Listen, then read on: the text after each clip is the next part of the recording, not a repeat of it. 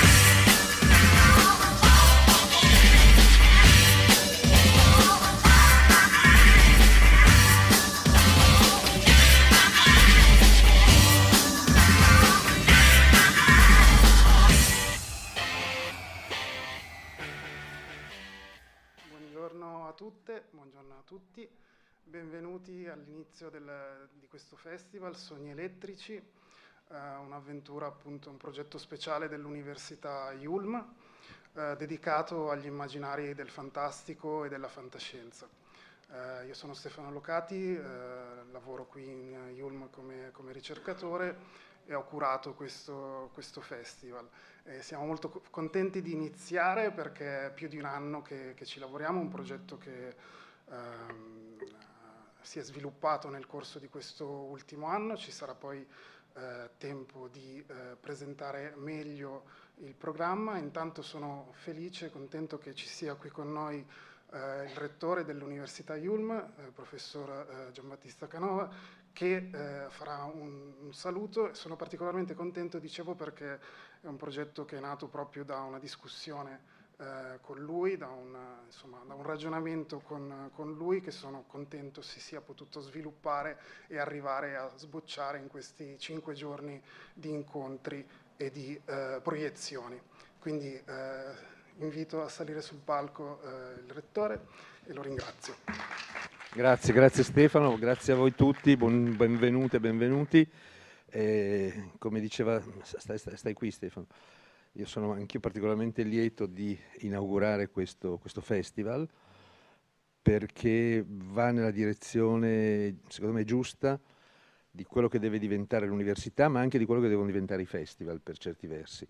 Nel senso che l'università sempre più deve dar peso e, e valore a quella che tecnicamente noi chiamiamo la terza missione, cioè dopo la ricerca e la didattica che sono da sempre nel cuore e al centro dell'attività del- dell'università, la terza missione significa anche fare cultura, produrre cultura eh, e fare eventi di questo tipo che contribuiscano, come dire, a generare, a generare immaginario anche al di fuori delle aule scolastiche, anche aprendo l'università non solo ai propri studenti. Quindi un'università che si rinnova, che investe con denaro proprio su un progetto di questo tipo. Questo è l'altro elemento che tengo a sottolineare, nel senso che siamo abituati a pensare che fare un festival significhi andare a fare l'acquisto delle noci negli oscuri corridoi del Ministero, perché per lo più i festival nascono così, nascono finanziati col denaro pubblico. E io credo che sia invece giusto e opportuno andare a eh, sollecitare e scovare anche delle risorse private, eh, anche perché con le risorse private hai dei margini di libertà e di invenzione che, che non sempre sono concesse se devi partecipare ai bandi pubblici. E d'altro canto credo che anche i festival si debbano rinnovare, nel senso che forse la stagione dei festival turistici, dei festival che si andavano a collocare eh, in località che avevano bisogno di rilanci turistici nei periodi morti della stagione appunto turistica, è un po' passata. Erano festival che magari si insediavano lì ma non avevano un pubblico di riferimento e facevano anche molta fatica a crearlo i festival devono andare, secondo me, anche in un'altra direzione, devono insediarsi nel cuore delle città, nel cuore dell'università e in qualche modo dialogare soprattutto col pubblico più giovane. Questo è un tentativo che andiamo a fare su un tema eh, molto molto interessante, molto importante. Ringrazio Stefano Locati, Matteo Bittanti e tutti quelli che hanno lavorato con voi per mettere a punto un progetto che è di assoluta qualità eh, e, che non sfigura affatto rispetto a, al programma di tanti altri di tanti altri festival. Eh, è legato a questo un convegno internazionale eh, di, di, di, assoluto rilievo, il nome degli ospiti è, è, davvero, è davvero, rilevante, per cui, per cui non, tutto ciò si inserisce dentro una visione della IULM che tende eh, a promuovere sempre di più iniziative di questo tipo. Vi ricordo che abbiamo, siamo a ottobre, abbiamo questo festival, a dicembre avremo sempre qui in Ulm il Noirin Festival, che ormai da parecchi anni si tiene nella nostra università, quindi la linea è tracciata in modo netto. Eh, so che eh, Stefano Locati ha, ha, partecipato al bando interno IULM anche per una seconda edizione, sempre attingendo ai fondi per i progetti speciali dell'Ateneo e sono certo che anche questo progetto andrà, andrà in porto nel migliore dei modi. Per cui davvero Complimenti a voi che l'avete organizzato e buon festival a tutti voi che trovate il tempo di parteciparvi. Grazie e buon lavoro.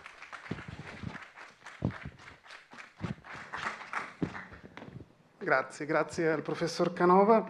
E, dicevo appunto che il progetto è nato mh, più di un anno fa, insomma mi piace ricordare il fatto che eh, quando l'ho presentato eh, l'idea era questa, cioè che mi sembrava che um, ultimamente avesse sempre più rilevanza il fatto che le opere di finzione fossero basate sulla realtà, quindi il, il famoso eh, ispirato a un evento reale o basato su fatti reali, eh, mi sembrava che avesse sempre più peso, sempre più importanza.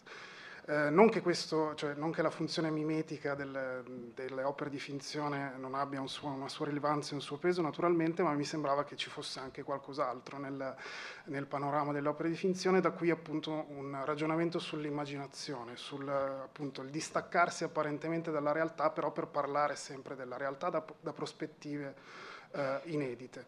Eh, a questo proposito invito sul palco anche Elisabetta Di Minico, eh, docente qui in IULM, che mi aiuta, mi aiuta a introdurre um, il festival. Lascio, lascio, a te la parola e poi faccio giusto una chiusura e poi partiamo con il festival vero e yeah. proprio. Allora, eh, innanzitutto grazie mille a tutti e tutte per, per essere qui, è un piacere, è un onore. Eh, aver fatto parte in piccolo di, di questo festival perché Stefano è, è, è l'anima fondamentalmente del, dell'evento.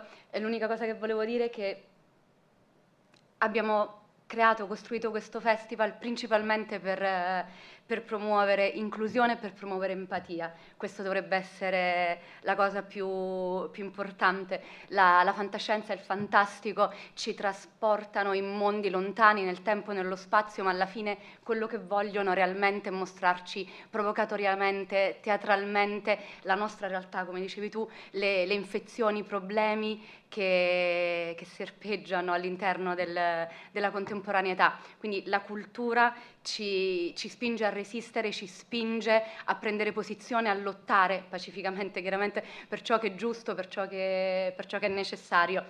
E la fantascienza molto spesso ci racconta dell'altro, ci racconta del, del diverso. E noi in un preciso momento della, della, nostra vita siamo stati quell'altro, siamo stati quel, quel, diverso. E nel momento in cui riconosciamo, abbracciamo l'alterità abbiamo vinto e questo è quello che speriamo di fare con, con i nostri film, con i nostri incontri, mostrare un, un'umanità condivisa, abbracciarla e, e, celebrarla. Quindi grazie mille a tutti per, per essere qui e speriamo di, a parte di vederci in questi cinque giorni, ma di rivederci l'anno prossimo soprattutto. tutto. Grazie mille, grazie Stefano. Grazie Elisabetta. Ecco, io aggiungo solo una, una, parola, appunto, visto che Elisabetta parlava di alterità e di approcciare l'altro. Una del, delle motivazioni, una delle idee da cui è partito anche il festival era quella di unire più pubblici diversi e quindi un, un festival eh, fatto, eh, finanziato e, e, e dire, prodotto eh, e ehm, realizzato all'interno dell'università che però si apre appunto anche come diceva il professor Canova al resto della cittadinanza. E quindi mettere insieme il pubblico dei ricercatori che si occupano di speculative fiction, di fantascienza, quindi il mondo accademico con il mondo degli appassionati eh, con, con, anche il mondo, eh, si spera, dei giovani, tramite naturalmente in primo luogo gli studenti e le studentesse di Ulma, ma anche speriamo eh, ai giovani insomma, del resto della città, per unire questi pubblici e iniziare una questi pubblici differenti che a volte non si parlano, nonostante magari siano appassionati tutti delle stesse cose, eh, cercando di, di, di farli dialogare tra loro e cercando di ampliare la base della discussione, appunto come dicevo, sull'immaginazione, sul fantastico e sulla fantascienza. Um, per i ringraziamenti um, io tendenzialmente li vorrei fare alla fine di questi cinque giorni, nel senso che mi sembra giusto prima lasciare spazio al festival e alle, pa e alle parole che, che, saranno dette anche a partire dall'incontro che partirà subito dopo questa introduzione. Um, voglio ancora ringraziare il professor Canova appunto per il supporto che ha dato a questa iniziativa e il professor Bittanti eh, che è stato un po' il nume tutelare dietro la, eh, la realizzazione di questo evento. Per tutte le altre persone che hanno aiutato in modo fondamentale alla realizzazione eh, di questo festival rimando appunto alla, alla, fine quando ci sarà la serata di chiusura perché ehm, li voglio elencare tutti uno per uno e ehm, appunto il festival è stato un lavoro collettivo e quindi è giusto poi ehm, nominare tutti, però appunto prima ehm, lasciamo spazio alla, agli eventi.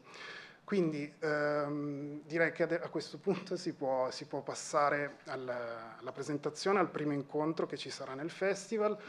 Ehm, nel, nell'arco di questi cinque giorni appunto ci saranno tre tipi di eventi sostanzialmente, eh, gli incontri, le sorte di tavole rotonde, di presentazioni, di... Eh, eh, di presentazioni e dei dibattiti su alcuni argomenti riguardanti diversi temi del fantastico e della fantascienza e diversi media, eh, quindi letteratura, cinema, eh, giochi di ruolo, eh, fumetto e tanti altri eh, elementi. Ci saranno poi le proiezioni naturalmente, sia di film recenti, quindi un concorso di eh, di film prodotti eh, in tutto il mondo nell'ultimo anno e una retrospettiva di cui tra poco andremo a parlare.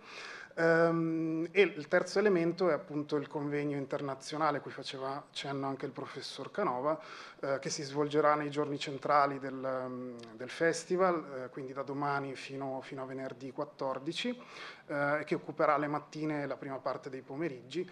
Eh, con eh, interventi appunto di studiosi che vengono eh, veramente da tutto, da tutto, il mondo. Quindi questo è un po' eh, il palinsesto di base, insomma, tra cui navigare. Sono, sono tanti incontri, occupano tutta la giornata, quindi eh, ovviamente ehm, non, non, sarà possibile seguire tutto il festival, però spero che ciascuno trovi appunto qualche elemento che lo incuriosisce, qualche incontro o proiezione ehm, che lo spinga insomma a venire e a, a curiosare in questi immaginari ehm, che vengono, provengono eh, da tutto il mondo. Eh, detto questo, appunto, lascio spazio al primo, al primo intervento eh, che riguarda appunto la retrospettiva. La retrospettiva di quest'anno mh, è un'introduzione alla fantascienza classica eh, statunitense eh, nelle vesti del, di un regista importantissimo che è Jack Arnold, eh, in occasione appunto eh, dai 30 anni dalla sua, dalla sua scomparsa. Per parlarne, per introdurre eh, l'argomento, eh, abbiamo due docenti del, dell'Università Iulm, eh, Riccardo Caccia e Rocco Moccagatta. che eh, si occuperanno insomma di dare le coordinate, di questo, eh, le coordinate di, di, eh, del lavoro che, svolto da, da, questo regista e dell'immaginario che ha, ha, aiutato a creare insieme a tanti altri registi naturalmente nel periodo del dopoguerra, dopo la seconda guerra mondiale, quindi di quella che poi è diventata nota come guerra fredda. E quindi per, um, per parlarne eh, chiedo di salire sul palco a Riccardo e Rocco, li ringrazio.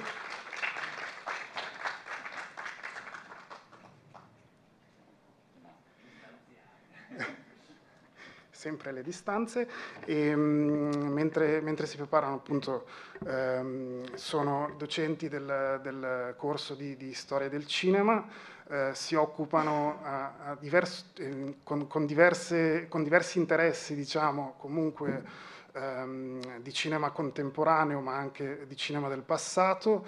Eh, Riccardo Caccia, ad esempio, si è occupato di David Lynch, di David Cronenberg, di eh, registi eh, che comunque hanno tanto a che fare con eh, l'immaginario del fantastico e della fantascienza.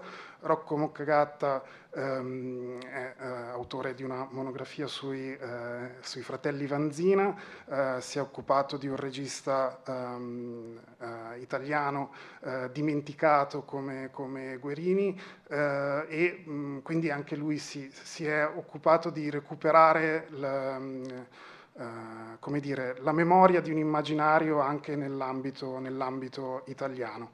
Uh, d'accordo, lascio, lascio, la parola a voi, vi ringrazio ancora uh, e benvenuti di nuovo a Sogni Elettrici, buone visioni e buoni sogni elettrici soprattutto. Grazie.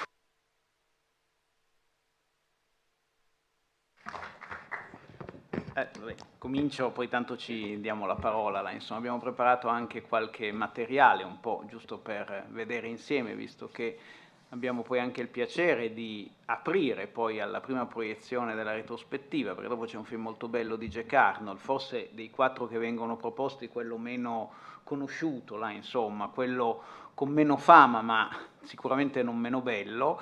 Eh, aggiungo soltanto una cosa che mi trova molto d'accordo a quello che è stato detto finora e penso che anche Riccardo la condivida, in questa idea di un'università sempre più inclusiva e che non è semplicemente lezioni ed esami, come purtroppo eh, da più parti si tende un po' a considerarla, abbiamo aderito con entusiasmo a questo progetto, un po' perché eh, come ha detto anche Stefano, siamo si dire, molto vicini a questi interessi, a questi immaginari, eh, ci piace il fantastico, ci piace la fantascienza, siamo ancora, per riprendere anche quello che si diceva prima, eh, un pochettino estranei alla massa, là, insomma, non ci siamo ancora perfettamente integrati né nel mondo accademico né nel mondo degli adulti. E forse bisogna essere anche un po' ancora fanciulli no? per amare anche questo tipo di immaginari, ma non solo. E quindi questo incontro è nato anche, quando ne abbiamo parlato per la prima volta con Stefano, con l'idea di unire un po' le forze, di fare, come si dice con una brutta parola, sinergia dentro l'università e quindi di aprirlo anche molto, avendo noi un corso di storia del cinema eh, to curla, insomma, eh, abbiamo, l'abbiamo proposto ai nostri studenti, io in particolare in questo momento che sto facendo lezione, mentre Riccardo poi subentra in un secondo ciclo, Vediamo con piacere, pochi ma buoni, ci sono anche dei nostri studenti, purtroppo eh, come si può dire, abbiamo la concorrenza di corsi agguerriti che non tollerano questo tipo di eh, digressioni, ma speriamo che eh, i nostri studenti eh, trovino poi modo di frequentare anche questo incontro, eh, oltre questo incontro, eh, le altre occasioni non solo di Jack Arnold, l'abbiamo spinto, proposto in community, a lezione, quindi passate parola anche voi che siete arrivati qui, che insomma è, è un'occasione molto interessante. Non so se volevi aggiungere qualcosa su questa nostra proposta di inclusività sì. e di sinergia. sì, intanto grazie, eh, grazie, a tutti, grazie ovviamente al, al, rettore Gianni Canova, grazie a Stefano Locati e a Matteo Bittanti per avere messo in piedi veramente qualcosa di, di, di importante e che, eh, se posso permettermi, data anche l'età, mi rimanda veramente a, alla mia gioventù, nel senso che, adesso senza fare il memorialista, però, e grazie a Rocco intanto per, avere, eh, per avermi coinvolto in questa, in questa cosa e per avermi avermi dato la parola. Um, la mia formazione, diciamo così, di tra virgolette, esperto di cinema, poi esperto in realtà non, non lo sei mai di una materia così, così vasta, no? eh, nasce anche proprio dall'interesse per il cinema di fantascienza, nel senso che eh, quando ero ragazzo io a Milano, dove quando proliferavano le sale che facevano anche rassegne e così via, c'erano in particolar modo due, due cinema, uno il cinema Argentina, che, è ancora, appunto, cioè che era in piazza Argentina vicino al Corso Buenos Aires, e il cinema Vox in, in via Carlo Farini, che facevano rassegne di fantascienza anche molto nutrite sia dal punto di vista della proposta di, di, di film, ma anche con questi leaflet molto ben fatti, eccetera, così, e eh, io mi sono formato in parte appunto sul cinema di questi registi di cui parleremo anche oggi, in particolar modo di, di Jack Arnold, oltre a avere un interesse costante per la dimensione del fantastico e la fantascienza che nasce anche lì in ambito letterario, prima con la fantascienza più tradizionale, magari Asimov, Bradbury, poi quel periodo degli anni fine anni 60, anni, primi anni 70 in cui si è cominciato a parlare di spazio interno, non più dello spazio eh, interstellare, ma invece di quei, soprattutto quella corrente britannica che studiava invece eh, la, la, l'interiorità dell'uomo confronto con situazioni appunto non, non consuete. E quindi insomma eh, ribadisco che, eh, come giustamente ha detto, ha detto Rocco, eh, questa, mh, questo filo poi si mantiene nel corso del tempo, no? il mio interesse anche per certi registi come quelli che citava, eh, che citava prima ehm, Stefano Locati, eh, Lynch e così via, vengono anche appunto da una comunque da una costante, da una messa in forma di un mondo che mh, si distanzia in maniera molto forte da quello, da quello reale. Cui, e poi eh, mi piace appunto l'occasione di eh, poter eh, eh, ampliare un tema che nel nostro corso purtroppo non facciamo eh, in tempo a trattare come, come, forse meriterebbe. Il nostro corso è, è, un corso di storia del cinema, come ha detto Rocco Tucur, per cui lui fa la prima parte, quella da, dalle origini al classico, io poi subentro con la, la modernità, la contemporaneità, ma comunque compresso in un semestre, veramente gli studenti purtroppo ce lo dicono sempre, eh, riusciamo a, a, trattare molti argomenti in maniera molto così superficiale, purtroppo. E quindi qua abbiamo l'occasione anche di trattare un, un periodo del cinema, soprattutto statunitense, che sta ancora nella classicità ma che è già in fase di trasformazione e che mostra anche tutto un sottobosco di registi che appunto erano considerati in qualche modo di serie B o addirittura di serie Z e che poi invece mostrano delle capacità, delle qualità visive ma anche di costruzione di immaginario molto significative tra i quali appunto Jack Arnold è sicuramente una delle,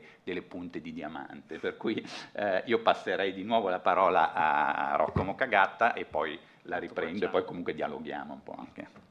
Anche perché eh, un po' Riccardo mi stimola anche questa riflessione, lui parlava della frequentazione di questi cineforum eh, anche molto evoluti in una grande città, io che venivo invece dalla provincia eh, qualche tempo dopo mi abbeveravo invece soprattutto alle proiezioni notturne diciamo in televisione, per cui mi ricordo che questo film in particolare, che poi si vedrà dopo, eh, Destinazione Terra, eh, andavano nelle tarde notti di fantascienza di Italia 1 dei, degli anni 90, quando più o meno avevo la vostra età, era un'altra epoca, non c'era YouTube, non c'era la rete, no? allora ogni lasciata è persa, mi ricordo proprio di aver fatto l'agguato a questo film per tutta la notte, no? perché non mi fidavo di far partire la registrazione, avevo queste ossessioni là per l'epoca, poi mi ricordo di essermi addormentato e il film non l'ho visto, l'ho visto poi qualche anno dopo, ma era veramente una cinefilia molto diversa. E dico cinefilia perché Jack Arnold è proprio l'esempio da manuale, lo dicevamo anche in questi giorni con Riccardo e poi lui l'ha già in un certo senso anticipato, no?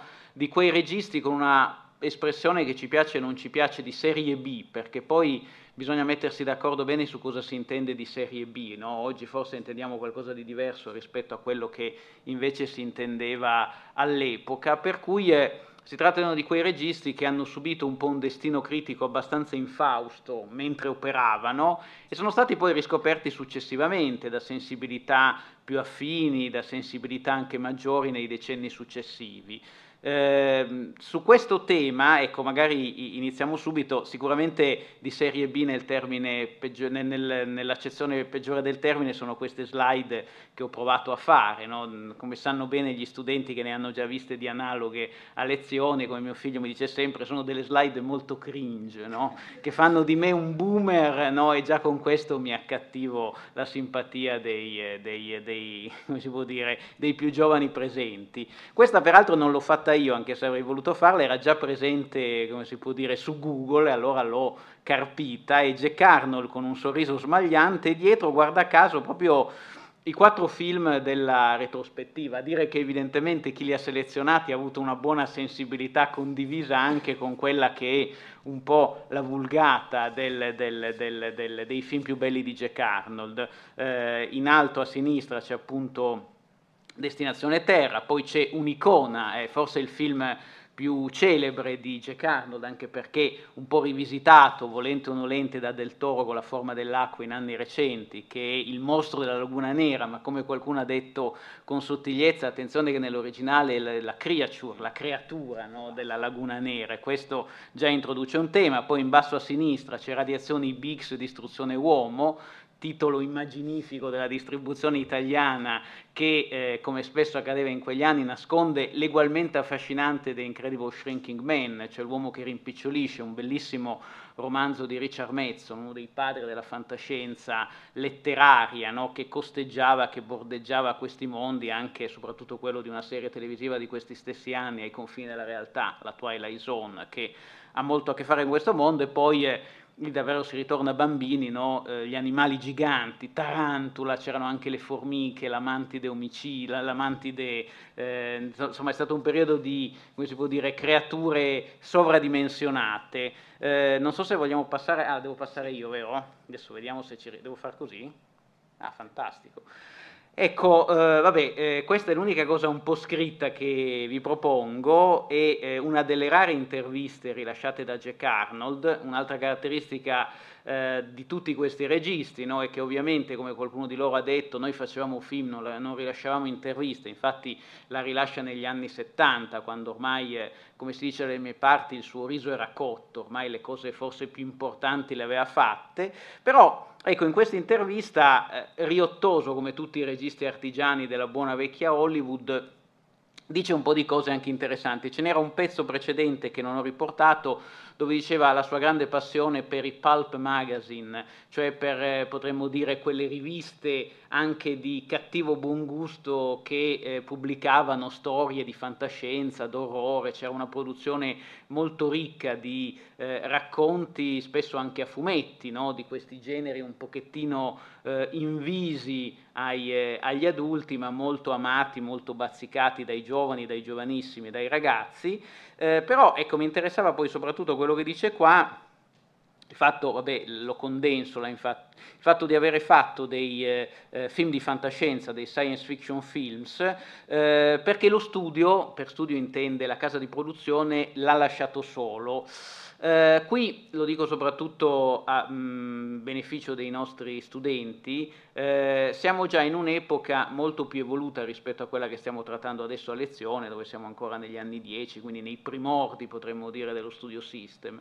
Però ecco, per sommi capi, no, c'erano le case di produzione, le major e le minor, che esercitavano un occhiuto controllo, come sa bene chiunque abbia un po' studiato storia del cinema, sul prodotto finale. No? Era un producer system, quello di Hollywood, dove i produttori avevano l'ultima parola. Accadeva però che ci fossero mh, spesso anche nei film più importanti, penso ad alcune esperienze come quelle di Hitchcock, di altri registi come Howard Hawks, registi che seppure in serie A da un certo punto di vista nella produzione, riuscivano, come si può dire, spesso a manipolare i film in maniera coerente con la loro personalità e il loro stile.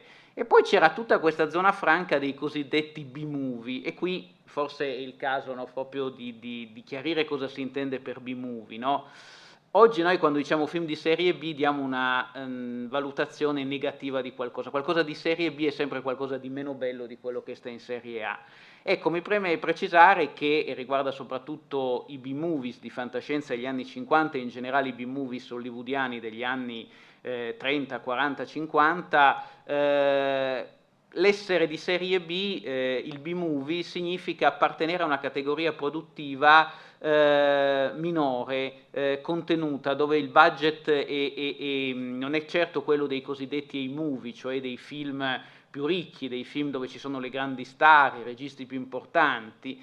Eh, quindi è una categoria produttiva, è come a dire un film su cui si investe meno. E perché si investe meno? Si investe meno perché si immagina che abbia una potremmo dire, possibilità, un futuro commerciale più contenuto rispetto ai film di serie A, che vada a colpire quelle che oggi no, abbiamo imparato a conoscere sono delle nicchie, dei target più circoscritti ma magari più appassionati. Il caso della fantascienza, dell'horror, di un certo western, sono tutti generi in cui si lavora sull'idea di serie B.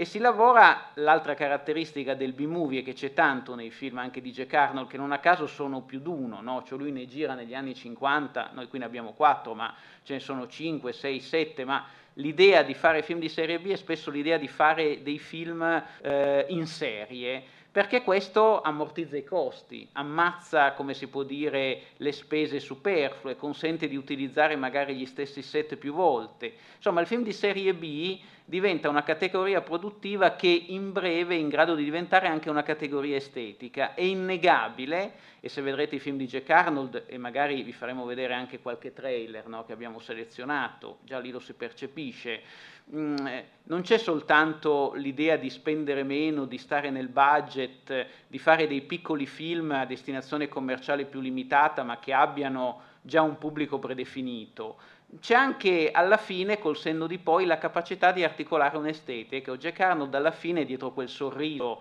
di persona che non si prendeva molto sul serio, come tutti i suoi colleghi eh, della cosiddetta serie B e del cinema hollywoodiano, dei B-movie degli anni 40, 50, 60, è un regista che non si è mai preso sul serio, non si è considerato un autore, però innegabilmente nei suoi film ci sono tutta una serie, come si può dire, di caratteristiche che ritornano. Non si vuole fare la teoria dell'autore alla spicciola, per carità, però è innegabile che Jack Arnold tratti una serie di temi, eh, diciamoli rapidamente, l'alieno, l'alieno alla latina, l'estraneo, no? l'alienus, colui che sta fuori dal, dal, dal, potremmo dire dal consorzio umano in questo caso, ma è portatore non necessariamente di un messaggio di violenza o di oppressione, eh, il confrontarsi con i grandi problemi dell'esistenza, eh, so che poi eh, Riccardo vuole approfondire anche un po' il finale di Radiazione Bix, Distruzione Uomo, che è sorprendente visto oggi, forse uno dei film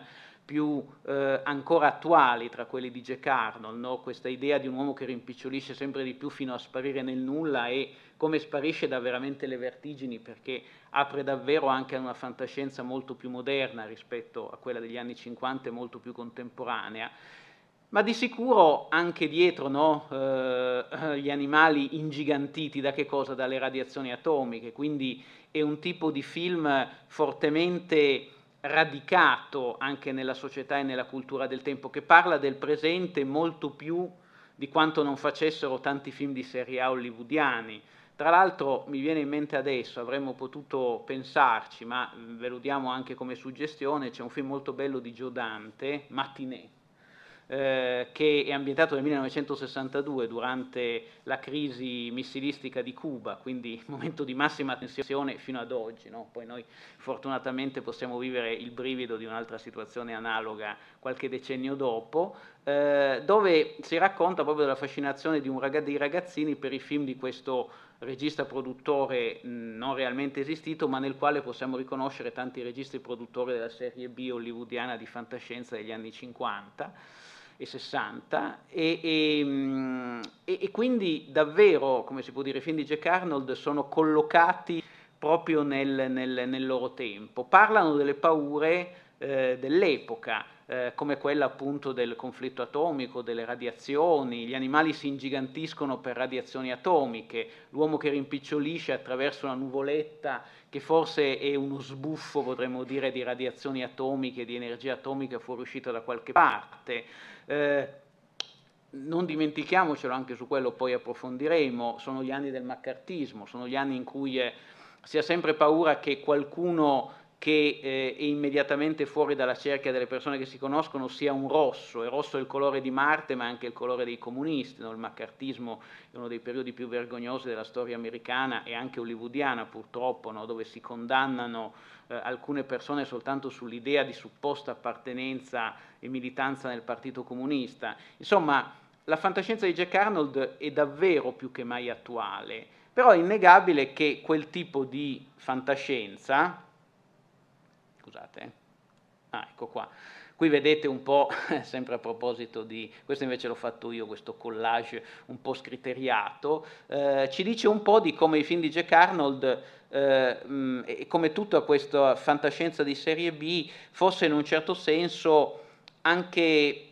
eh, eh, al centro di un'attività promozionale spesso eh, col senno di poi eh, molto gustosa, eccessiva, no? dove eh, non si risparmiano, come si può dire, gli aggettivi più roboanti, eh, non si risparmiano come si può dire, i colpi bassi anche nei confronti dello spettatore per tirarlo in sala e tra l'altro dentro, come si può dire, una più generale eh, dire, attitudine no? a sparare le grosse nel cinema di fantascienza degli anni 50, dove le donne no? possono essere alte 50 piedi, c'è anche Godzilla o bene o male, eh, perché poi sono gli anni anche in cui il Giappone risponde a queste paure e eh, ossessioni atomiche con, il suo, con la sua creature, con il suo, tra virgolette, mostro, eh, e, tutto, come si può dire, tutto si tiene e nulla si perde, potremmo dire, in questo sistema di vasi comunicanti ben oltre Jack Arnold dell'immaginario di fantascienza degli anni 50.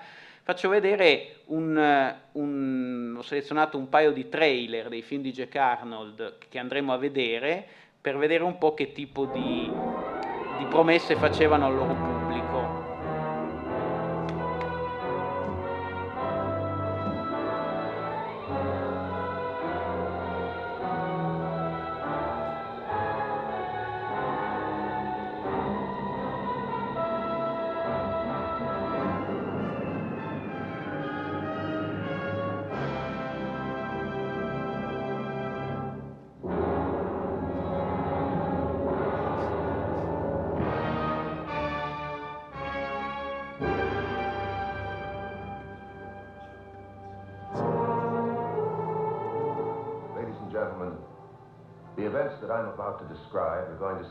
Incredible to most people.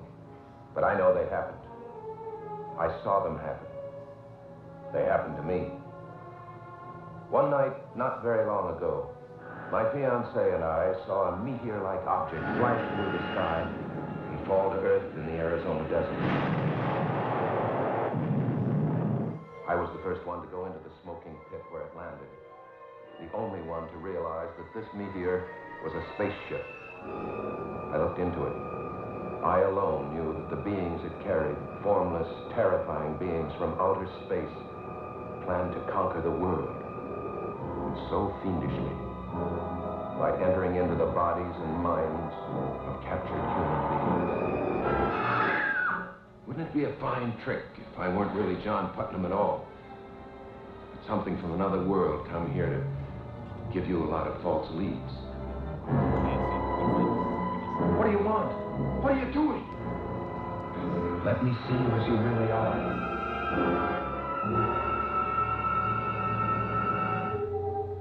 No, you're not Ellen. You've got Ellen's clothes, but you're not Ellen.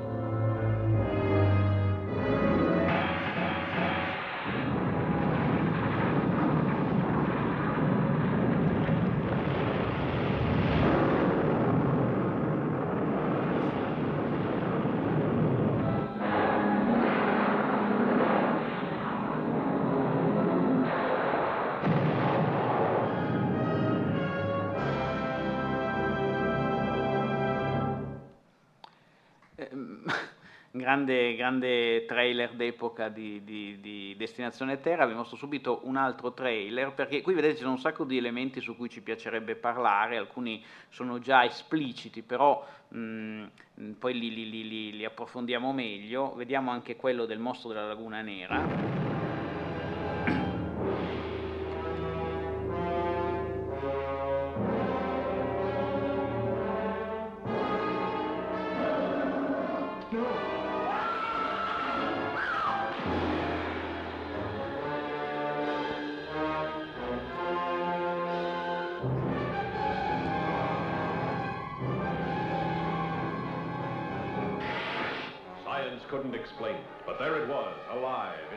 Deep, waters of the Amazon. A throwback to a creature that had existed a hundred million years ago, immensely strong and destructive. A woman's beauty, the bait that brought it out of its lair. See underwater thrills never photographed before. See Titanic underwater battles never dreamed of before in this most terrifying of the science fiction adventures.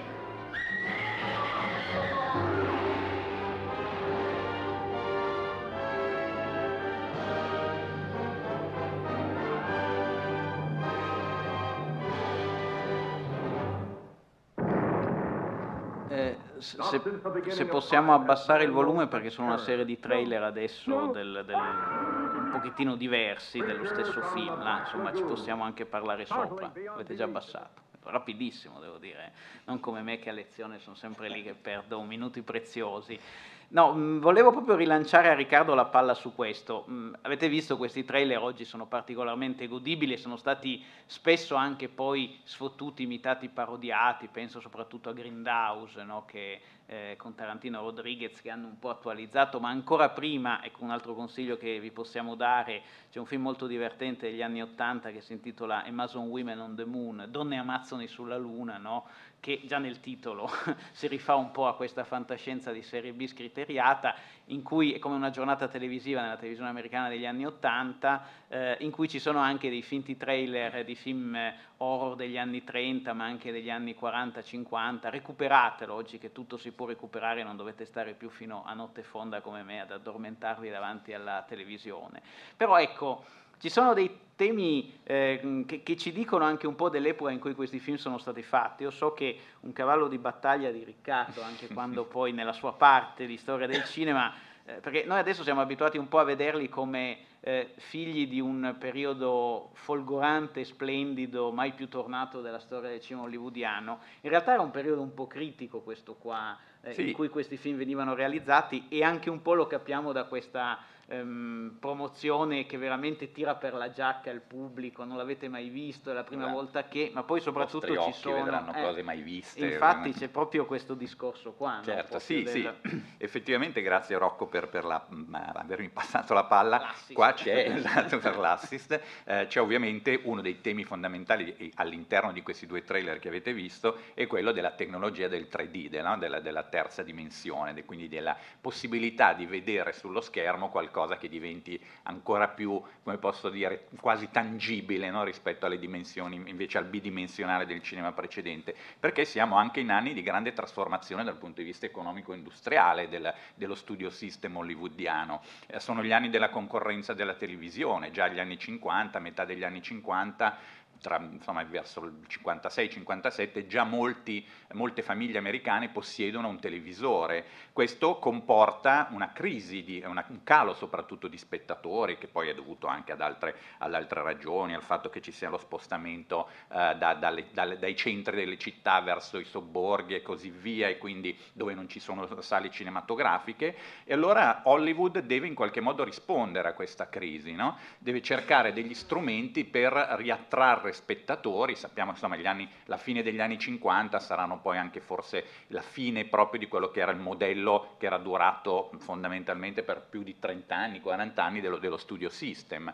ehm, che viene in qualche modo ridisegnato non soltanto dagli, aven- dagli eventi diciamo così, di, eh, di tipo tecnologico, ma anche da altri, da altri fattori come la causa eh, intentata dallo Stato federale contro la Paramount che costringe le case, poi ci, ci- ci arriveremo a questa cosa per gli studenti che ancora non hanno seguito queste, non, non sanno ancora di questa parte della storia, una, una sentenza che costringe le, le- le majors a eh, in qualche modo eh, limitare la loro, il loro controllo su tutta la filiera cinematografica cedendo le, eh, le- le- le sale, no? quindi l'esercizio.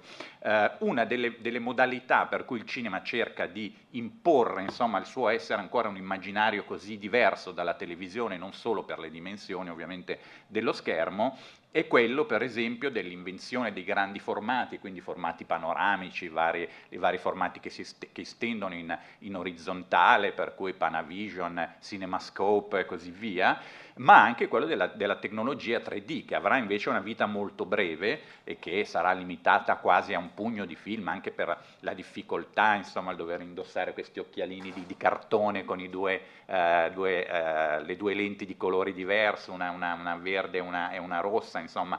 Però è comunque un modo per cui il... mm, attraverso il quale, scusate, il cinema cerca di differenziarsi il più possibile dalla televisione e di, eh, come dicevo prima, rilanciarsi in maniera da eh, imporre un immaginario che è assolutamente diverso da quello della televisione, per cui il 3D poi si adatta molto bene a film come quelli di Jack Arnold, no? film appunto che eh, mettono in scena eh, invasori spaziali, creature eh, che stanno nelle, nelle profondità marine e che in qualche modo stimola una, stimolano una messa in scena appunto di, di, di, situazioni attraverso le quali appunto il 3D diventa un elemento, un elemento fondamentale per quanto poi dicevo per la difficoltà anche poi in fase di ripresa, il costo e così via, viene abbandonata per essere poi ripresa invece in tempi, in tempi recenti. Quindi... Tra l'altro fa tenerezza perché l'avete visto, no? cioè già nel trailer, eh, nel momento di massima, come si può dire, ehm, promozione del 3D, perché erano quegli anni lì, 53, 54, 55, nel primo trailer soprattutto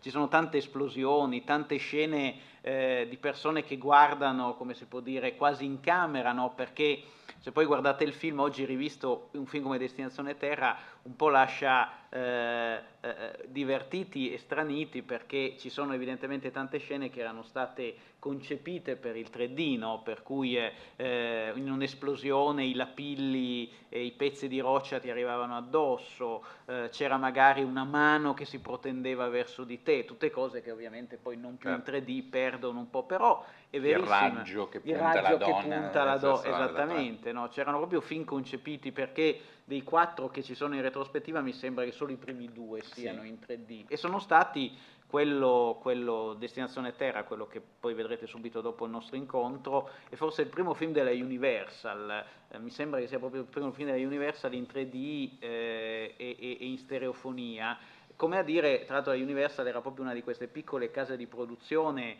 eh, non era una delle major, non era la MGM, la Paramount, quelle che facevano, come si può dire, il cinema hollywoodiano più grande, eh, era, come si può dire, una casa di medio-piccolo cabotaggio, a cui peraltro dobbiamo tantissimo, guarda caso anche la prima infiorescenza dell'horror americano negli anni 30, quella no, con Dracula, Bela Lugosi e Frankenstein, Boris Karloff, era proprio made in Universal. La Universal nel tempo si era specializzata anche un po' in modo particolare in questa tipologia di B-movie, no? di film eh, di genere come il western, l'horror, la fantascienza, che consentivano potremmo dire, no? di limitare le spese ma anche di massimizzare i profitti e di rivolgersi a dei pubblici eh, come si può dire, anche molto, si direbbe oggi, profilati, no? molto eh, evidenti no? nella loro eh, fame di questo tipo di, di, di prodotti. Eh, vi mostriamo un altro paio di trailer, qui invece siamo in Tarantula, no? repudio dei, degli animali giganteschi, ingigantiti dalle radiazioni.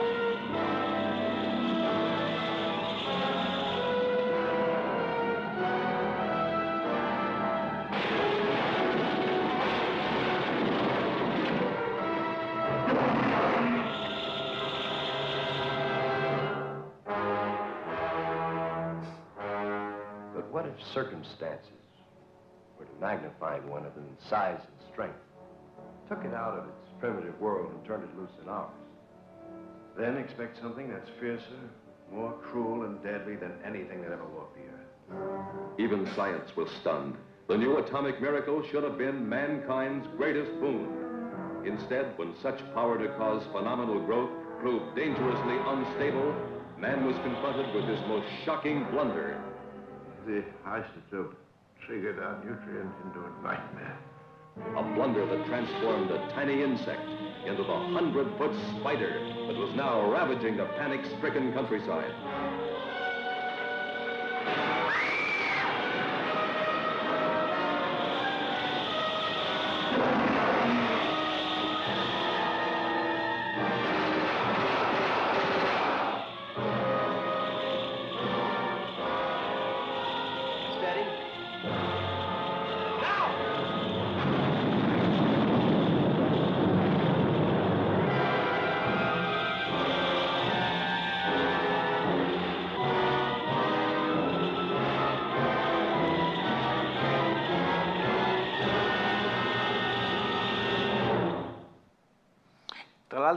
Sono tutti griffati Universal, perché come c'era scritto anche nel, nel, nella frase stralciata all'intervista di Jack Arnold degli anni 70, lui proprio eh, a un certo punto, eh, e questo è di nuovo tipico della, della, Hollywood, dello studio system, sia pure in crisi dell'epoca, è un regista che lavora più o meno in esclusiva, ha un contratto, lui dice, di 7 più 7 film con la Universal, quindi tutto si incanala all'interno di questa eh, casa di produzione e tutto lo incanala a un certo punto, come spesso accadeva all'epoca, quella di Hollywood era una produzione per genere, produrre per generi era un modo anche economicamente sostenibile di fare tanti film, eh, azzeccando appunto il successo di un genere e poi facendo continue infinite rideclinazioni e variazioni dello stesso, no? per cui noi qui stiamo vedendo tutta una serie di film di Jack Arnold, ma intorno a lui ad esempio c'è, Tarantula, ma subito prima ci sono state le formiche giganti di Assalto alla Terra, Dem, eh, c'è stata anche una mantide gigante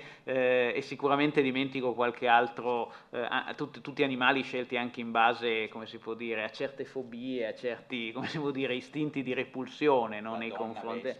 C'è una donna eh, Vespa, è vero, c'è la mosca, poi come dimenticarlo, esatto. no, appunto che però non è un, sul, sul, sul, fenomeno dell'ingigantimento quanto piuttosto della scriteriata ricombinazione là, insomma, del, del, del, del, DNA umano e di, di, di, di, altri animali estranei al DNA umano, eh, cioè, come a dire che c'è uno sfruttamento intensivo in casa e quindi Jack Arnold persevera in questo genere che evidentemente gli è affine e, e nel quale riesce bene, ma tutto intorno, l'avete visto prima e poi anche su questo vedremo anche meglio, scusate, vedremo anche meglio insieme a Riccardo quando lui vi presenterà le sue slide e potremo fare un confronto tra quali sono più cringe. Insomma, io però sono sicuramente più, più ben messo rispetto a te. Eh, c'è tutto un immaginario degli anni 50 Vediamo adesso l'ultimo trailer, tanto abbiamo pensato di metterli questi trailer perché sono anche, come si può dire, un gustoso viatico alla visione poi dei, dei film qua della retrospettiva. L'ultimo è il film più complesso forse di Jack Arnold, eh, quello col senno di poi che ha più influenzato, potremmo dire, anche tanti eh, registi e non solo uomini di cinema venuti dopo di lui. Eh. Vediamo se va. Sì.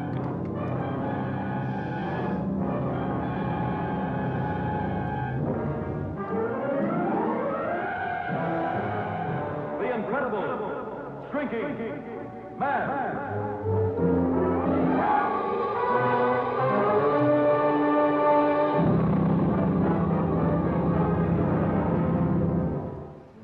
Are getting smaller. There's no medical precedent for what's happening to you. I, I simply know that you're getting smaller. I want you to stop thinking about us, our marriage. Some awful things might happen. As long as you've got this wedding ring on, you've got me.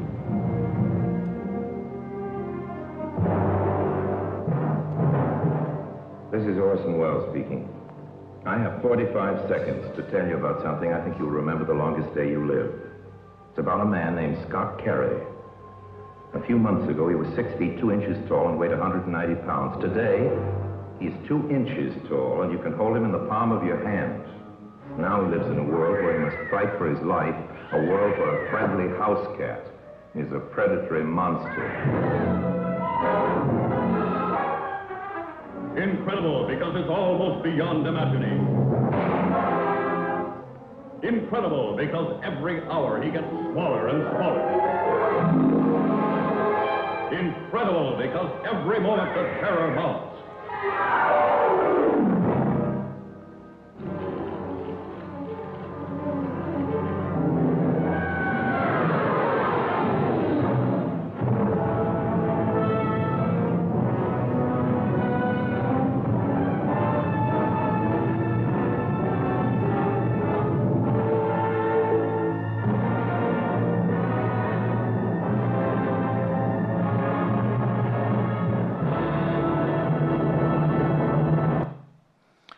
Vedete che pur nella diversità dei soggetti il tono, potremmo dire, sensazionalistico della promozione è, è sempre quello, no? coerentemente anche con un momento in cui bisogna convincere il pubblico e un certo tipo di pubblico magari blandito dalle lusinghe televisive a presentarsi appunto puntuale all'appuntamento al botteghino, però ecco, mh, mi sembra interessante, prima di mostrarvi poi l'ultima slide e passare appunto a quelle che ha preparato Riccardo, fare questa brevissima riflessione, cioè mh, per sommi capi, no? cioè uomini che rimpiccioliscono, animali che ingigantiscono, eh, alieni che arrivano sulla Terra alla ricerca di un contatto ma vengono in un certo senso fraintesi e devono stare sulla difensiva perché l'uomo comunque è sempre poco propenso eh, al contatto con l'altro, con l'alieno, con il diverso, ehm, eh, una creatura che riemerge no, dal fondo del lago e qualcuno ha detto anche dal fondo forse del, del, del liquido amniotico no? e cerca un contatto che è anche un contatto erotico no? del Toro poi non ha inventato nulla sostanzialmente se guardate il film di Jack Arnold molto è già lì in nuce cioè poi ovviamente i tempi sono cambiati le sensibilità sono cambiate Jack Arnold deve accontentarsi di mostrare no? eh, la creatura allineata sotto la donna che nuota nel lago per suggerire come si può dire, un, un, amplesso che invece diventa esplicito nel film di Gecardo, di, Gecardo, di Guillermo del Toro. Cioè, questo immaginario no, che passa dentro le piccole scatolette delle meraviglie a basso budget dei B-movie della Universal è una lezione importante davvero per l'immaginario di tanti. No? Sono molto d'accordo con quello che è stato detto anche un po' presentando l'intera manifestazione, no? cioè il fatto che la fantascienza poi sia un genere che si presta particolarmente, oggi la chiamiamo inclusività, eh, ad abbracciare proprio tutto quello che sta al di fuori eh, del senso comune, eh, del buon senso anche comune, no? e forse il genere insieme a loro su basi diverse che più spinge anche un po' per lottare contro eh, luoghi comuni, stereotipi, per il superamento anche un po' dei recinti nei quali no, siamo costretti un po' a vivere nella vita di tutti i giorni.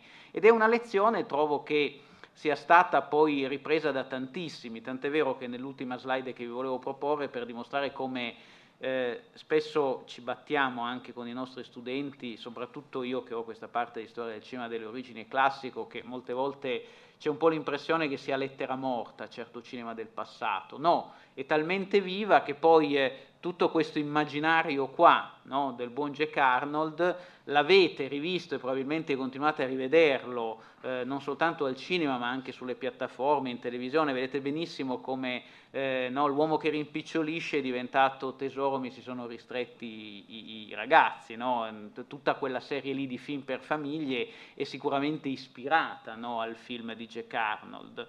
Eh, film, come si può dire, di animali giganti, no? ne abbiamo continuati a vedere da Tremors con Kevin Bacon, addirittura i ragnoni giganti di High-Legged Freaks, eh, e poi, vabbè, eh, ovviamente di Del Toro abbiamo già detto, ma lì ho selezionato anche tre classici, potremmo dire, della eh, fantascienza contemporanea che non ci sarebbero stati o sarebbero stati molto diversi se non ci fossero stati i loro precedenti di quella sci-fi ingenua degli anni 50, cioè la cosa di Carpenter, dalla cosa da un altro mondo, la mosca dall'esperimento del dottor K, come era da noi intitolato, e La guerra dei mondi, no? il War of the Wars, il romanzo di G. Wells, che era poi stato anche, come si può dire, più volte portato al cinema nei decenni precedenti. Come a dire che è un immaginario vivace, resistente, che trova, come si può dire, poi nuova vita nella forma dei remake. I remake sappiamo bene che sono sempre degli aggiornamenti anche produttivi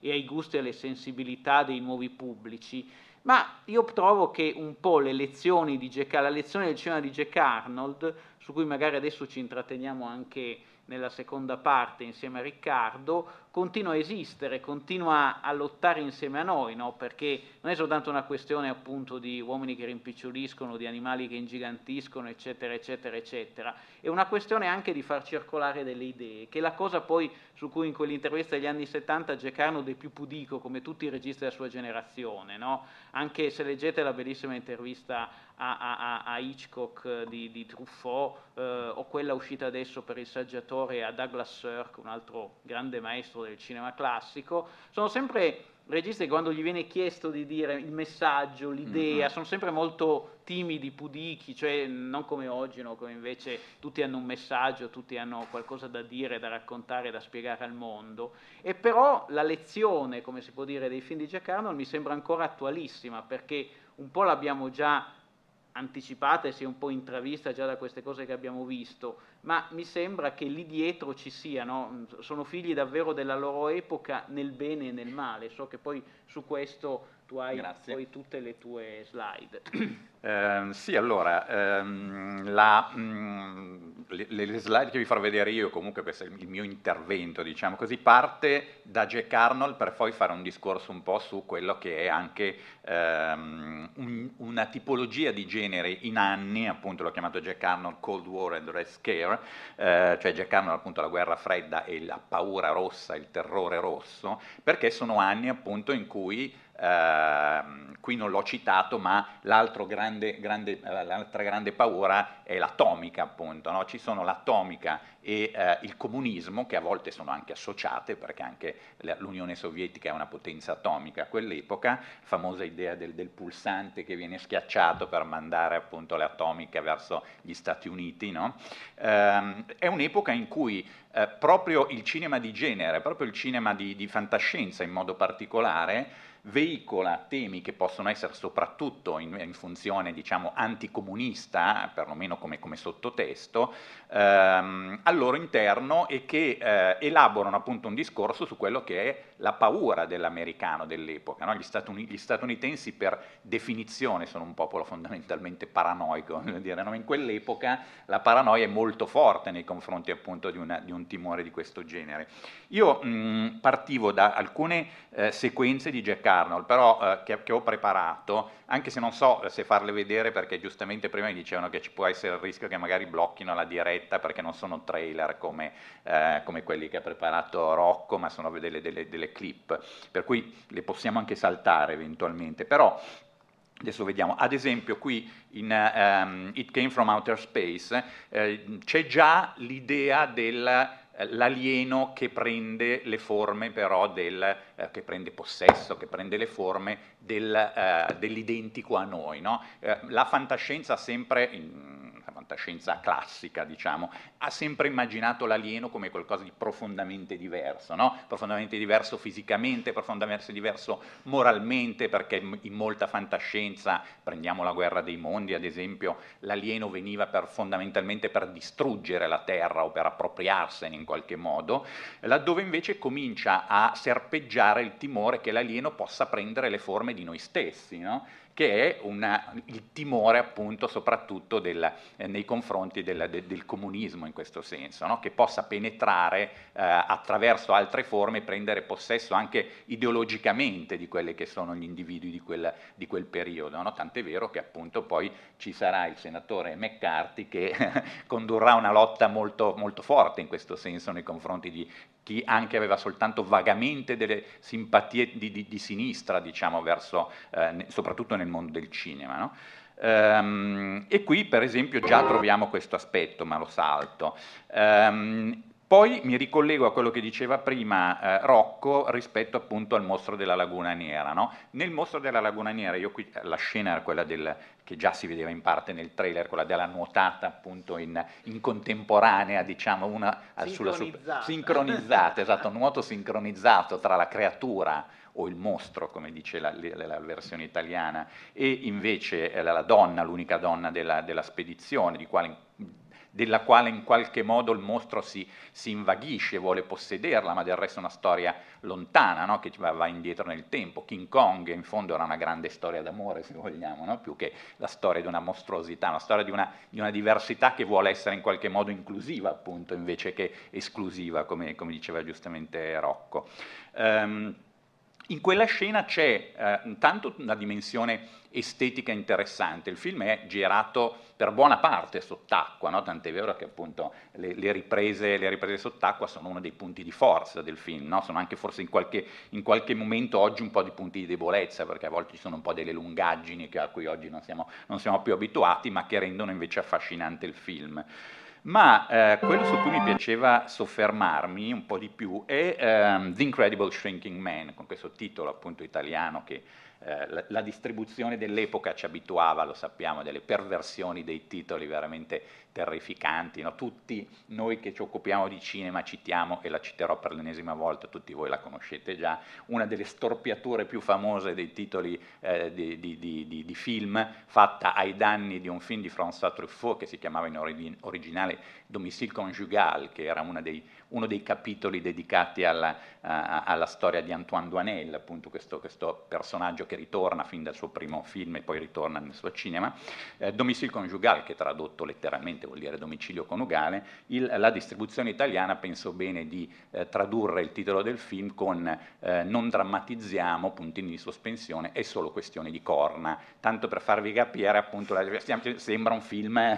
Tra, tra l'altro mi chiami a nozze perché forse poi loro conoscono di più altri due orrori che sono Fatti, Strafatti e Strafiche e Tre metri sopra il pelo soprattutto, grande titolo italiano di un film americano molto bello sul coming of age, per dire che poi sì. si è andati sempre peggio. Ah, esatto, eh. esatto, decisamente. Quindi qua c'è questo radiazioni Bix, distruzione uomo, eh, che in realtà è anche un po' una perversione di quello che invece racconta il film, queste radiazioni Bix misteriose, nessuno ne parla nel film, e soprattutto non c'è la distruzione dell'uomo, c'è la riduzione dell'uomo a... Eh, all'infinitesimale. La cosa straordinaria di questo film, guardavo, l'ho riguardato proprio recentemente per prepararmi anche a, questa, a questo incontro, e ho notato mh, straordinariamente molte similitudini con Domino Odissea nello spazio. Adesso mi prenderete per pazzo molto probabilmente, ma invece c'è veramente quella dimensione, l'illuminazione dello spazio è di eh, 11 anni dopo, del 1968, no? eh, eppure ci sono già delle intuizioni, nella, soprattutto nella dimensione eh, della eh, solitudine del personaggio quando si trova recluso in cantina, perché a un certo punto non vi dirò più di tanto perché il film poi lo vedrete, ma a un certo punto, dopo questa lotta con il gatto gigante, ma in realtà è lui che si è rimpicciolito, eh, la moglie torna a casa e crede che lui sia stato ucciso dal dal, dal, dal gatto mangiato presumibilmente. Lui invece è finito per rifugiarsi in cantina e la cantina diventa un mondo assolutamente altro rispetto invece alla dimensione eh, connotativa della realtà a cui si è abituati. No? E questa cosa, questa sequenza, cioè questa parte del film, molto lunga tra l'altro, l'ultimo terzo del film è tutto ambientato praticamente in cantina, dove lui assolutamente solo, se non si confronta con alcune creature come un ragno gigante, ma in questo caso è lui ad essere, ad essere rimpicciolito appunto, c'è la voce fuori campo, sì, che racconta, ma sembra molto, eh, ricorda molto il famoso viaggio nel tunnel di luce del, del, di, di Bauman in 2011 nello spazio, cioè questa lunga questa lunghissima sequenza eh, quasi onirica, quasi eh, lisergica, come la definiva lo stesso, lo stesso Kubrick, eh, come la voleva lo stesso Kubrick, eh, nel quale il personaggio si trova confrontato con un mondo che non conosce. Là l'ignoto dello spazio e del viaggio, qua l'ignoto di un gomitolo di lana che diventa una montagna insuperabile, per dire. No? Eh, con questo finale poi c'è proprio una, um, un lungo finale, un monologo finale, nel quale la preoccupazione dell'uomo di essere diventato così piccolo sparisce perché capisce che quello è un modo di diffondersi nel cosmo in un certo senso, è un finale quasi, quasi, religioso, quasi mistico per certi versi, e ricorda un po' anche quello il finale senza parole del famoso feto dello spazio di 2001, no? questo feto che in qualche modo forse ridarà origine a una vita sulla Terra sparita, scomparsa, non si sa, e quindi in questo senso eh, anche The Incredible Shrinking Man, forse dei, dei quattro sì. dal punto di vista anche poi degli effetti speciali, eh, perché lo vedrete, cioè per essere un film del 1900 1957 ancora degli effetti speciali veramente di rilievo, nel senso che le sequenze in cui il personaggio è rimpicciolito, al di là di quelle in cui viene ovviamente costruita una scenografia eh, gigantesca, per cui lì è più semplice, diciamo, ma ci sono proprio per esempio la, scena, la sequenza della lotta col gatto, è girata ancora adesso in maniera, girata e realizzata poi in post-produzione in maniera veramente straordinaria, a mio avviso, per, per l'epoca. No? Tra l'altro aggiungo una cosa che sì. mi hai fatto venire in mente proprio mentre parlavi, forse questo sicuramente dei quattro film film è quello più celebrato e anche giustamente quello, come si può dire, più eternato. Se dovessimo portarci un, sull'isola deserta, forse un film di Jack Arnold, sarebbe dura tra la, la creatura della Laguna Nera e, e The Incredible Shrinking Man. Però è vero che qui c'è proprio al lavoro ehm, quella che è, come si può dire, la forza indubbia di questi film, al di là delle loro contingenze produttive, al di là di essere eh, dei eh, giocattoloni, tra virgolette, anche nella promozione per un certo tipo di pubblico, ed è il fatto che inducono a vedere le cose in un modo diverso. Come diceva giustamente prima Riccardo, non è il gatto che è gigante, ma è lui che è diventato piccolo. Non è, eh, come si può dire, il, il, il gomitolo no, che è stato ingrandito per magia, è lui che è diventato piccolo. Ecco, è in questo cambio dello sguardo no, che c'è la forza probabilmente della migliore fantascienza, del migliore fantastico, un cambio dello sguardo che è dentro il racconto, ma che poi viene chiesto anche a noi di adottare, no? certo. perché eh, eh, la stessa cosa, se vogliamo, accade anche nella, nella creatura della Laguna Nera, no? cioè e, e, partiamo con l'idea che sia un mostro, anche confortati dal titolo italiano che ci dice quello è il mostro e quelli sono, come, e quindi il mostro è cattivo, il mostro è malvagio, eccetera, ma poi il film si incarica di ribaltare appunto lo sguardo. Sì, sì, mm, stiamo per finire, ci, ci dicono in piccionaia, eh, ma noi saremo, come si può dire, rapidissimi su questo. Proprio questo cambiare il paradigma dello sguardo, che penso sia la lezione più importante che questi piccoli film di Jack Arnold, spesso anche al di là della consapevolezza che avevano, certo, perché, eh, ma anche proprio di tutta la fantascienza migliore quella proprio di far cambiare eh, anche a chi guarda il modo di guardare, no? e quello è un film sorprendente. Sì, sì, sì da, davvero sorprendente da questo punto di vista e, e, e a mio avviso ancora straordinario, ribadisco. Ehm, e qui poi ho fatto una, una, veloce salto, appunto la sequenza, una veloce carrellata invece su alcuni titoli eh, che in qualche modo si ricollegano appunto a, quella, a quel timore della, della dell'invasione sovietica fondamentalmente, più, ribadisco, più che dell'invasione militare, diciamo così, un'invasione strisciante, interiore quasi, ideologica, no? ideologica soprattutto, esatto, infatti, anche se poi c'è anche un'invasione vera e propria, per esempio questo The Flying Saucer di un carneade che si chiama Michael Conrad, eh, è un film nel quale invece la, la, la, il disco volante è effettivamente stato creato proprio dai sovietici per cercare appunto di spiare eh, gli Stati Uniti e quindi è un film in cui invece la, paura diciamo, dell'Unione Sovietica viene proprio sostanziata dalla, dalla trama stessa. No? E anche qui ho messo soprattutto le locandine perché sono molto dire, rappresentative anche di un'estetica dell'epoca che non è mai finita però, no? che ogni tanto ritorna anche nel, nel, eh, eh, al giorno d'oggi oppure eh, già un regista invece più strutturato, diciamo così, come William Cameron Menzies, che eh, realizza nel 1953, quindi siamo in quegli anni lì appunto, eh, Invaders from Mars, questi sono invasori abbastanza tradizionali, no? degli alieni insomma con eh, semi-umani ma comunque con gli artigli e così via che in qualche modo appunto vogliono invadere, come dice, eh, come dice il titolo, la Terra. Oppure, tornando appunto ai mostri giganteschi, le famose eh, formiche di assalto alla terra, them, il titolo, e anche qui è indicativo, loro, loro non è è qualcosa che dà, eh, come dice, costituisce comunque un, un'entità che è comunque un'entità, se vogliamo, umana, no? per certi versi, sono loro, quindi sono ancora una volta forse quelli che stanno al di là della cortina di ferro, che si trasformano in formiche giganti contro, quali, contro le quali deve battagliare eh, l'esercito.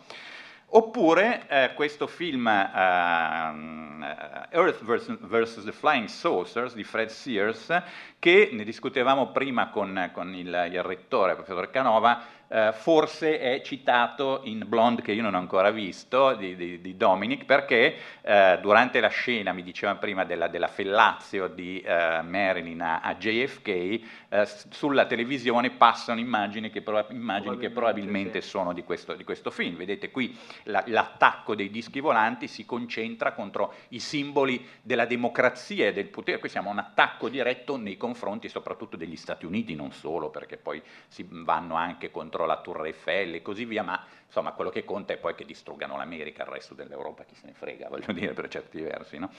Ehm, e poi ovviamente eh, l'invasione degli ultracorpi, Invasion of the Body Snatchers di Don Siegel, dove eh, l'idea già che si trovava, non era nuovissima anche in quello, ma it came from outer space, quindi il fatto che eh, qualcuno, un alieno, possa prendere le forme diciamo, della, del nostro simile, qui avviene attraverso una trasformazione proprio fisica, attraverso questi, questi baccelloni, questi baccelli giganti che eh, liberano dei sosia perfetti delle persone persone che abitano questo piccolo, eh, questo piccolo paese, salvo che questi sosia perfetti sono completamente privi di emozioni, sono freddi, glaciali, eccetera, come ci si immaginava essere i sovietici, erano disumanizzati per certi versi, avevano, versi, avevano soltanto la forma umana, ma non il contenuto, non avevano emozioni, non avevano sentimenti, non avevano paure anche, per cui il timore della, della, eh, del mostro eh, rosso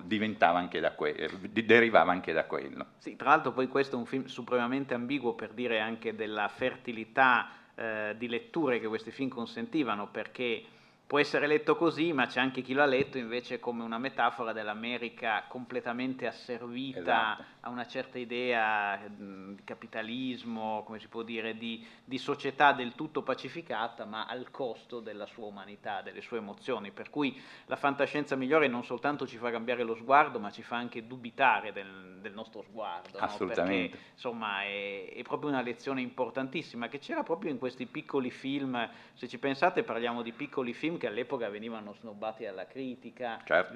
con, letti con sufficienza se lo venivano letti dal, dal potremmo dire anche dal, dal, dalla critica ufficiale, là, insomma, erano abbastanza un po' l'ultimo gradino della scala culturale, no? certo. eppure oggi no, in un festival siamo qui a parlare esatto. di Jack Arnold e non invece di, di, di, di certi tromboni, no? insomma, che all'epoca ci davano certe lezioni. No, è giustissima anche la, la, la, la, puntualizzazione che tu fai perché eh, il, il, film effettivamente eh, permette anche interpretazioni di altro genere, come quella che eh, giustamente diceva Rocco e anche forse considerando la figura del, del, regista, che è comunque un regista anche lui, no, non autore sicuramente, ma di quelli appartenenti alla scuola del io faccio ma non, non mando messaggi, però è un regista insomma complesso e stratificato, per cui è anche possibile che questa lettura sia forse quella più corretta, la tua intendo. Per poi eh, finire con Not of This di, di, Roger Corman, in cui eh, la paura rossa nel titolo italiano viene eh, in qualche modo concretizzata in maniera molto forte, perché in, in, italiano il film si chiama Il vampiro del pianeta rosso, il pianeta rosso certo sappiamo è Marte, ma insomma il pianeta rosso è anche appunto il mondo che sta al di là della cortina, sono anni in cui anche da noi comunque la paura del comunismo forse non così, anche se noi in un certo senso avevamo, li avevamo più vicini i comunisti, no? C'era la Jugoslavia che è paese confinante con noi, che era un paese insomma anche se fuori dall'orbita strettamente sovietica, però era qualcosa che stava lì al confine, voglio dire. No? E, e, qui eh, Roger Corman, regista che in qualche modo ra- assume l'eredità anche di certi, di certi registi come, come Arnold, eh, che non disdegna poi di mettere comunque inquadrature di sexploitation all'interno del suo film in qualche modo, eh, con eh, qualcosa che not of this earth, quindi non è terrestre, non fa parte del nostro mondo, non fa parte del mondo che noi abitiamo, ma forse non è terrestre, può anche voler dire che sta da un'altra parte rispetto a noi, in realtà su questo, su questo globo. Eh? Eh, con questo io eh, concludo, anche perché eh, insomma, giustamente credo che siamo stati nei, nei tempi. Grazie, grazie ancora a tutti per, la, per la, l'attenzione.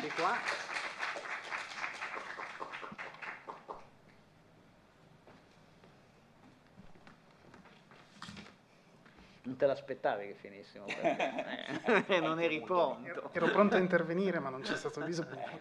No, ringrazio ancora Riccardo Caccia e Rocco Moccagatta per l'introduzione. Gli chiedo, tra l'altro, se possono aspettare 5 minuti, così magari ci aiutano anche a introdurre il film in modo più diretto a destinazione Terra. Eh, se qualcuno avesse qualche domanda, qualche curiosità da chiedere, eh, è, il momento, è il momento giusto. C'è una domanda, sì. Eh, un attimo, arri- un attimo che arriva un microfono.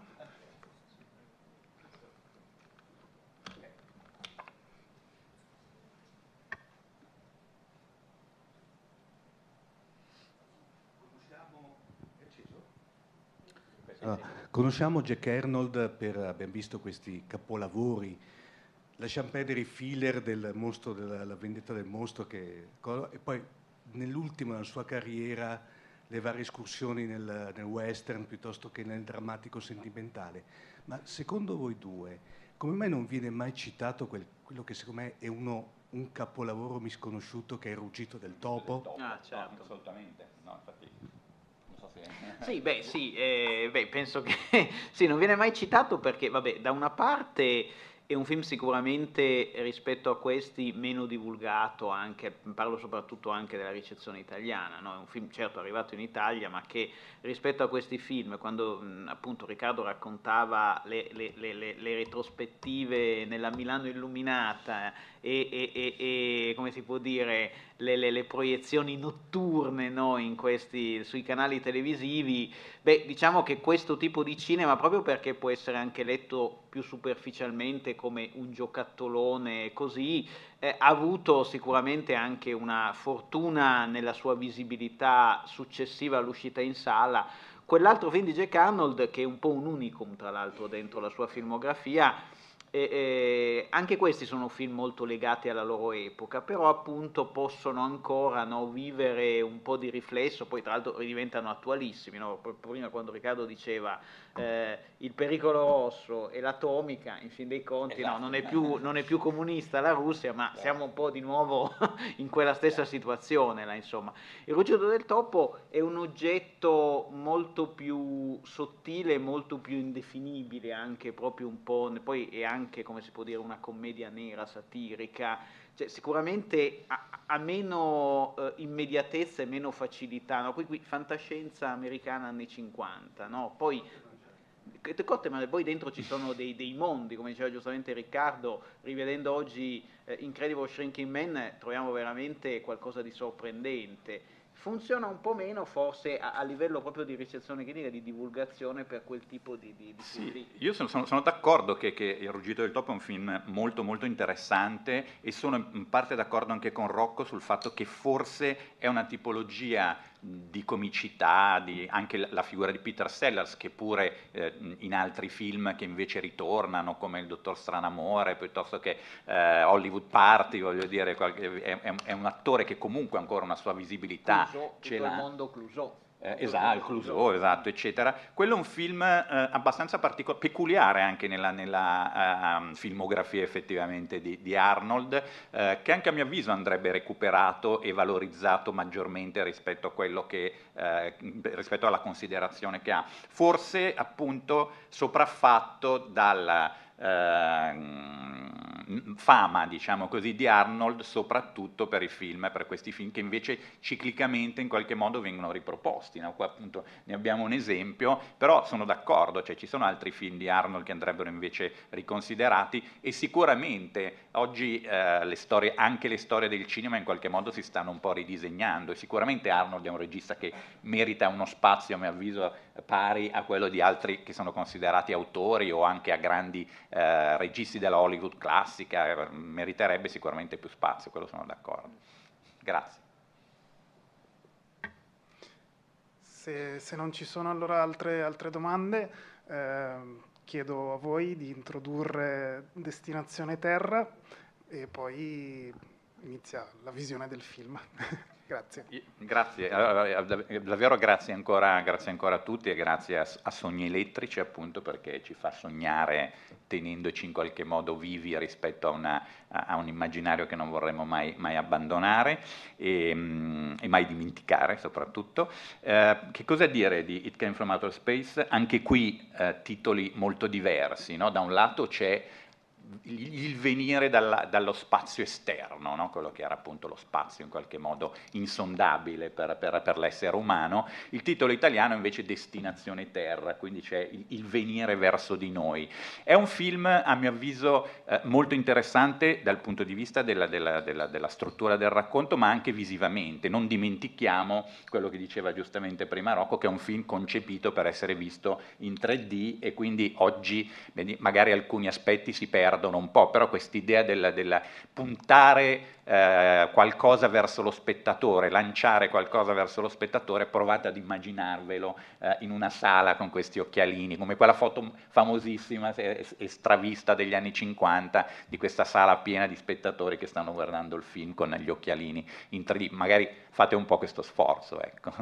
Sì, mm, riaggiungo semplicemente questo che è forse un po' il primo film nel quale magari ancora in maniera meno evidente rispetto a quelli successivi, Jack Arnold mh, mm, prova un po' a farci cambiare sguardo, idea eh, mentre guardiamo il film, perché mh, mm, la premessa è quella di un'invasione aliena eh, e, e, tutto sembrerebbe puntare al peggio, no? cioè alieni che ci simulano, che ci eh, imitano, che, che ci mimano, ci ricalcano, ci copiano, eccetera, però poi come sempre in questi piccoli gioielli di Jack Arnold c'è lo scarto, c'è eh, dire, il ribaltamento dello sguardo, no? forse in maniera eh, dire, ancora più contenuta rispetto ai, ai, suoi film successivi, dove questa cosa diventa ancora più evidente, ancora più fragrante, però guardatelo così, insomma, non guardatelo con i paraocchi, là, insomma, per fare una facile battuta, là, però è veramente un film, come tutti questi film qua, l'invito è veramente a provare a frequentarli, a cercarli, a vederli qui al festival.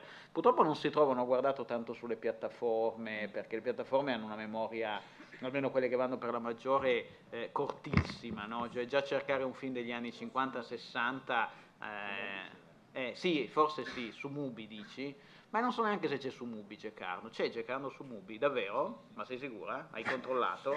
Eh, allora sono contento che ci sia, guardiamolo anche su Mubi, ma guardiamolo qui a, a Sogni Elettrici, là insomma. Controllerò però, eh, Sagrati, controllerò. Grazie. A voi. Grazie a voi. Grazie ancora, grazie ancora a Rocco Moccagatta e a Riccardo voi, Caccia.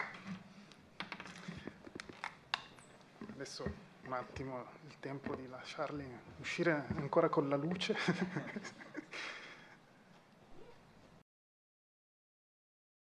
Avete ascoltato Fantascientificast, podcast di fantascienza e cronache dalla galassia, da un'idea di Paolo Bianchi e Omar Serafini con il contributo cibernetico del Cylon Prof. Massimo De Santo. Potete seguirci ed interagire con noi sul nostro sito fantascientificast.com sul profilo Instagram Fantascientificast, sul canale Telegram Fantascientificast e sulla nostra community Telegram t.me slash fsc community. Se siete particolarmente timidi potete utilizzare la vecchia, cara e affidabile posta elettronica scrivendoci all'indirizzo redazione chiocciolafantascientificast.com Tutte le puntate sono disponibili sul nostro sito e su tutti i principali servizi di streaming on demand. Se volete sostenere il nostro progetto offrendoci una birra rumulana o un gotto esplosivo pangalattico, troverete tutte le informazioni e modalità nell'apposita sezione del nostro sito. Il podcast ha carattere esclusivamente ricreativo e divulgativo. Non ha alcun scopo di lucro e viene diffuso gratuitamente. Fantascientificast è una produzione amatoriale. Non si intende infrangere alcun copyright, i cui diritti appartengono ai rispettivi detentori. Autorizzazione SIAE 5612I 5359. Nessun byte e nessun tribolo sono stati maltrattati durante la produzione di questo podcast. Val 9000 e l'equipaggio di Fantascientificast vi augurano lunga vita e prosperità e vi danno appuntamento al prossimo episodio lungo la rotta di Kessel. E ricordate, la fantascienza finge di guardare dentro il futuro, ma in realtà guarda il riflesso della verità che è davanti a noi.